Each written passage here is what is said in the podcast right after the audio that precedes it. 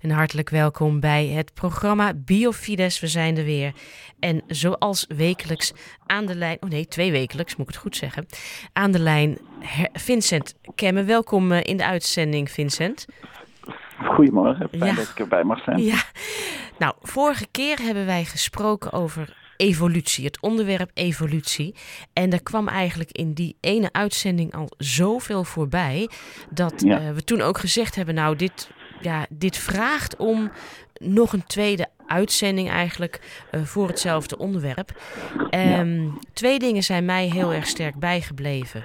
En dat is eigenlijk de vraag naar, uh, ja, toch hoe kijkt de kerk aan tegen de ja, de, de, groeiende kennis eigenlijk vanuit de wetenschap. Hè? Dus dat we, jij noemde op een gegeven moment de sprong die er in de evolutie toch gemaakt kan zijn.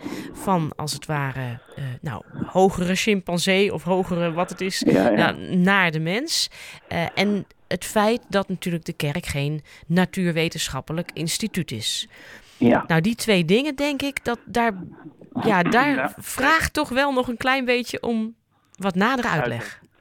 Ja, dat is uh, heel interessant. De eerste is echt, uh, uh, laten we zeggen, de, de, verhouding tussen geloof en wetenschap. Zou je kunnen zeggen. En het geloof wordt dan met. de kerk is bij uitstek de instantie. Dat geloven wij katholieken. En ik denk, ik geloof dat ook. Dat als je nou op aarde woont en je wil weten wat werkelijk waar is als het gaat over geloof in God, et cetera ik ken geen beter loket dan de katholieke kerk, snap je? Hm. Dat, dat is na onderzoek enzovoort meer. Ik ben ook buiten de kerk geweest, dus ik weet ook hoe het aan de buitenkant uitziet. En, uh, en dat blijkt ook als je de geschiedenis van het denken en de oorsprong van de wetenschap enzovoort uh, ziet. De kerk uh, is, spreekt met gezag maar de kerk heeft altijd de ruimte gelaten aan de wetenschap, aan de natuurlijke orde. De, de onderzoeken daarvan. Dus deed Augustinus al, dat de, de, de, de middeleeuwse uh, filosofen, Thomas Aquino, uh, Albert de Groot enzovoort. Dus de kerk is niet de, het aangewezen adres waarom planten groen zijn en bijvoorbeeld van, van CO2 suikers kunnen maken die wij dan opeten als we onze appel opeten. Dus dat uh, zetmeel kunnen maken of boterham of wat dan ook meer. Dus dat soort technische vragen binnen de natuurlijke orde. Hè? Hoe komt het nu toch? Wat is zetmeel? Wat, hoe, enzovoort. Hè? Mhm. hoe, komt die, hoe komt die plant erbij om dat te doen? En waarom eten we dat? Uh, dat zijn binnen, binnenwereldlijke kwesties. Ja. Van de natuurlijke orde. Ja. En de kerk heeft zichzelf nooit gezien als haar specifieke roeping om dat uit te pluizen. Dat laat ze over aan de wetenschap. Ja. En in het beginsel, eh, als de wetenschap dus daar een antwoord op formuleert, ontdekt hoe fotosynthese werkt of maar je mag alle, elk biologisch onderwerp of, of natuurkundig onderwerp bij de kop nemen. Daar zal de kerk gewoon uh, in, op voorwaarde dat de wetenschap goed zijn werk doet. En geen onzin, hè, geen uh, onlogische dingen beweert of zo. Of, uh, uh, zal de kerk dat gewoon aannemen. Dat is ook gebeurd in de fameuze kwestie van. Ja, ja. Waarbij dus de kerk nooit ernstig bezwaar heeft gemaakt tegen tegen het idee dat, uh, dat uh, aarde rond de zon draaide. Maar dat, uh, wat tot die tijd, wij zeggen nog steeds, de zon komt op en de zon gaat onder. Dus we doen nog net alsof de aarde het middelpunt van het universum is eigenlijk. Maar ja, dat is omdat we navelstaarders zijn. We kijken alleen naar wat dichtbij is, maar we weten niet dat andersom is. Ja, ja. De kerk heeft daar nooit een bezwaar tegen gemaakt. Wel tegen de manier waarop Galilei dat gepubliceerd heeft toen enzovoort. Maar dat is een hele andere kwestie. Dus ook bij, bij de evolutie biologie heeft de kerk nooit fundamenteel bezwaar gemaakt tegen. Ja, er zijn wel individuele uitspraken van bisschoppen links en rechts, of theologen, en zelfs ook pausen. maar dat zou ik nog eens opzoeken. Soms sturen mensen mij een citaat van een paus uit het uh, concilie van Trent of zo. En dan zou dan tegen de evolutiebiologie pleiten, maar de, man, de mensen wisten nog niet wat het was. Ja, ja, ja, in ieder geval de paus, de officiële eerste uitspraken van de kerk in zaken biologische evolutie We kwamen van, ehm, van uh, Pius XII in 1950 die dus uh, daar geen bezwaar maakte tegen het idee van biologische evolutie. Maar hij stelde daar wel wat voorwaarden aan, bijvoorbeeld de schepping van de mens. Mm-hmm. Hoe je de, moest voorstellen dat de mens uh, ook een, een, de ziel van de mens, dus het geestelijk principe, waarvan we geloven dat het voortleeft na onze biologische dood, dat, ja, dat die ziel door God rechtstreeks geschapen wordt en niet niet uh, de vrucht is van een biologische proces. Ja, daar, daar zit en, hem dan uh, dus het, eigenlijk de, de, ja, het kernpunt van het, van het verschil dus ook. Nou ja, je ziet daar twee niveaus. Dus de mens, als wij, wij zijn een biologisch wezen. Je hoeft maar één keer je vel te knijpen en dan voel je pijn. En dat is een biologisch proces. Mm-hmm. Dus wij zijn via biologische wezen. Wij eten, we drinken enzovoort. Dus we kunnen niet ontkennen en willen niet ontkennen dat wij biologische wezens zijn, maar we zijn niet slechts biologische wezens. Uh, dat is natuurlijk het unieke uh, van de mens, uh, wat, die dus daar een geestelijke capaciteit heeft, waarvan je zegt, ja, hoe is het mogelijk? En zeker de dood overleven, als ik het zo mag zeggen, ja. is een knap staaltje. Ja, dat kun je ook niet uit de eigen kracht. En je biologie volstaat niet daarvoor.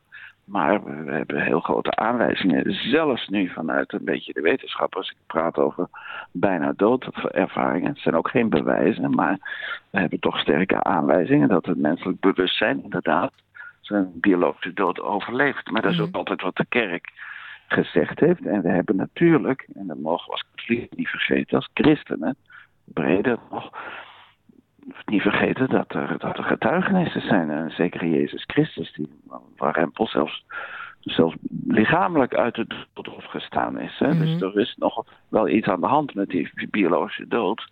Uh, want dat is blijkbaar niet zomaar het einde. En, zo, nee, en daar komt de kerk dan binnenzeilen. Om te zeggen van wacht even, maar er is een andere realiteit die ons deed beter te begrijpen waarom het, uh, überhaupt er überhaupt iets bestaat en niet uh, niets. En waarom er überhaupt leven is. Uh, en, en niet niets. Hè? En waarom mm-hmm. de, bijvoorbeeld de natuurlijke orde, zoals Genesis 1 zegt, goed gemaakt is. God zag dat het goed was en mm-hmm. God en het wordt ook, het zit ook logisch in elkaar, maar dat is niet zo vreemd als Genesis 1 zegt dat God sprak. Dat wil zeggen dat we. God uh, toverde niet, maar hij sprak en het was. Ja, wat is dat toveren? Nee, dat, is, wil, dat wil zeggen dat er een logica. Het woord, spreken is het woord, is de logica, is de logos. Dus dat wil zoiets zeggen als dat uh, wat we in de natuurlijke orde al zien, dat, er een, uh, dat het logisch werkt. Hè? Mm-hmm. dat, dat een aanwijzing is voor een intelligentie die daarachter zit en die er de ultieme oorzaak van is. Maar die we niet met een, met een verrekijker of met een microscoop kunnen, kunnen traceren. Nee, nee, nee. Immaterieel. Je ziet dus, je zit voortdurend met die twee niveaus. Dus het ene niveau is dat wat we de, ons aanreiken, dat zijn wij inzicht in, op basis van de openbaring, hoe God die wel degelijk blijkt bestaat en zich manifesteert, hoe die, hoe die manifestatie, die openbaring begrepen moet worden. Mm-hmm. Ook uh, tegen het licht van nieuwe vragen van de, van de tijd waarin wij nu leven. En uh, dan heb je dat andere niveau, is, dat is het, het, materiële niveau van de natuurlijke orde. Waarvan we trachten te begrijpen hoe die werkt en hoe die in elkaar zit. En dat geldt dus ook voor Kijk, als, we de, als de tijd bestaat en, uh, en het leven bestaat, dan bestaat er dus bij, bij gevolg geschiedenis van het leven. En is het legitiem om je af te vragen hoe al die soorten zijn ontstaan. En daar zijn dus modellen en ideeën over. Dat is biologie. Dat geeft. Dat is neutraal als het gaat om de vraag of God wel of niet bestaat. En daarachter zit. Dat is dus niet. Dat is, de, de kerk wijst alleen de atheïstische versies van evolutiebiologie af. En wat houdt dat in? Ja. De bioloog die beweert dat hij op grond van zijn biologische uh, kennis uh, beweert dat God wel of niet bestaat. Uh, praat onzin, want die, je kunt op basis van de biologie niet bewijzen dat God bestaat en ook niet dat hij niet bestaat. Nee, precies, ja. Dus dat de evolutiebiologie gebruikt wordt door atheïsten als argument tegen God, tegen het bestaan van God, dat is een filosofische kwestie, geen biologische. En dat is dus ja, dus die zijn die misbruiken als het ware. Ja, als ik, als ik maar we hebben het in het voorgesprek gehad over het voorbeeld van een kind dat geboren wordt nadat man en vrouw zich verenigen. Dat is zodanig nou, volkomen natuurlijk. Er is niets, niets onnatuurlijks aan dat hele proces. Mm Maar tegelijkertijd is het verbazingwekkend. Ja. ja. en, en roept een, roept, ik, ik, ik herinner me dat atheïstische moeder die een kindje kreeg, de klokken beginnen gelijk te luiden. uh, dat, uh, die, ja, dat, die, dat die, die zei, ja, het is toch een wonder. Het is toch een wonder. Maar dat is dus omdat hij, zij in haar atheïsme toch opgetild werd naar een niveau van verwondering, verbazing. Hè? Over dat er zo'n kindje zomaar ja. uit, je, uit je voortkomt. Ja. Dus dat het feit dat het gebeurt en niet, niet gebeurt, dat komt in de buurt van waar we over God spreken. Ja. Uh, we mogen God niet naar beneden trekken en zeggen: die heeft daar in die baarmoeder zitten knutselen. Uh, begrijp je wat ik bedoel? Ja, Sorry voor de uitdrukking. En we mogen ook de natuurlijke orde niet. Uh, Hoger stellen. Omhoog, omhoog trekken in de zin van dat kan natuurlijk, evolutie kan natuurlijkerwijs niet gebeurd zijn, dus moet God wel ingegrepen hebben. Of zo. Dan trekken we God naar beneden en de natuur naar boven. Terwijl God een zekere autonomie aan de schepping heeft gegeven. Dat de zon opkomt uh, elke dag. Daar is God strikt genomen, moet hij niet voor ingrijpen.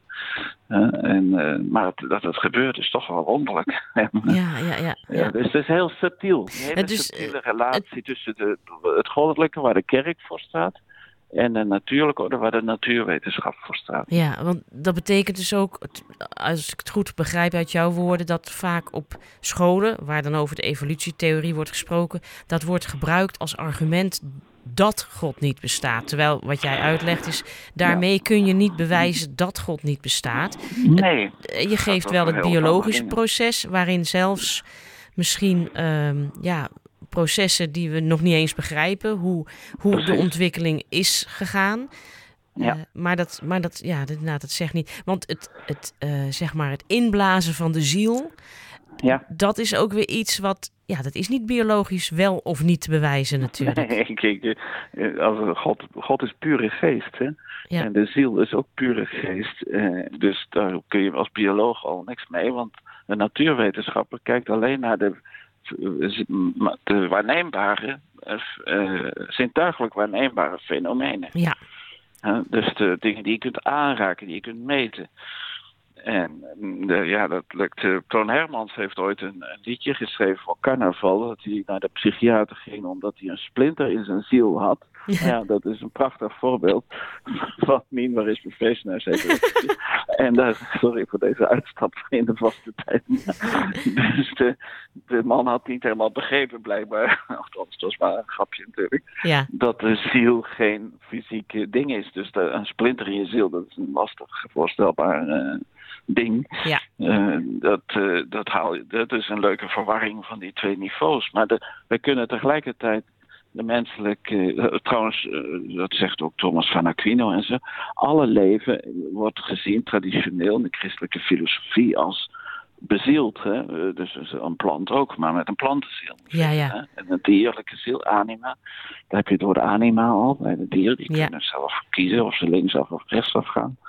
En dan de menselijke ziel, die nog weer andere kwaliteit heeft. Van intellect, zoals Thomas van Aquino zegt. En de vrije wil, dat Ja. de dieren ook niet hebben. En En zelfbewustzijn. natuurlijk de Ja. onsterfelijkheid, zelfbewustzijn en onsterfelijkheid. Hè. Eh, Dus het eh, idee dat die ziel niet ophoudt te bestaan als het lichaam Ja, ophoudt ja, te ja. bestaan. Wauw, eh, Vincent, wat. dit is een heel mooie en duidelijke toevoeging aan eh, de vorige keer, moet ik zeggen. En eh, je hebt het kwartier eigenlijk prachtig benut, want we zijn alweer aan het einde van het programma. Ik Maar, ik eh, vijf minuten bezig was. Nee, nee, nee, het is een kwartier, dus eh, je hebt... eh, nee, maar eh, dank, want dit is eh, echt verhelderend, voor mij althans. Ik hoop voor de luisteraars ook. Ik hoop en- het, ja. Ja, mochten er vragen zijn, dan kunnen ze altijd bij jou terecht, hè? Op, eh, op je site en... eh, biofides.eu en dat is of info@biofides.eu En dan kunnen ze alle vragen stellen. Ze het ook niet met me eens te zijn. Ja, ik, ja. probeer- ik volg de kerk, ze moeten geen zorgen. Ja, ja. En de, wet, en de wetenschap. En de wetenschap, precies. Ja, nou, nogmaals, dank voor deze toevoeging nog eigenlijk aan de vorige keer over evolutie. En volgende keer hebben we vast weer een interessant onderwerp eh, wat we kunnen bespreken. Ja, zie er naar uit. zeker. Bedankt. Ja, u luisterde naar Biofides, inderdaad, met Vincent Kemme, die, eh, die zijn licht weer liet schijnen over de evolutie en ja, hoe we daar als kerk ook eh, in staan. Bedankt voor het luisteren en tot de volgende keer. Dag.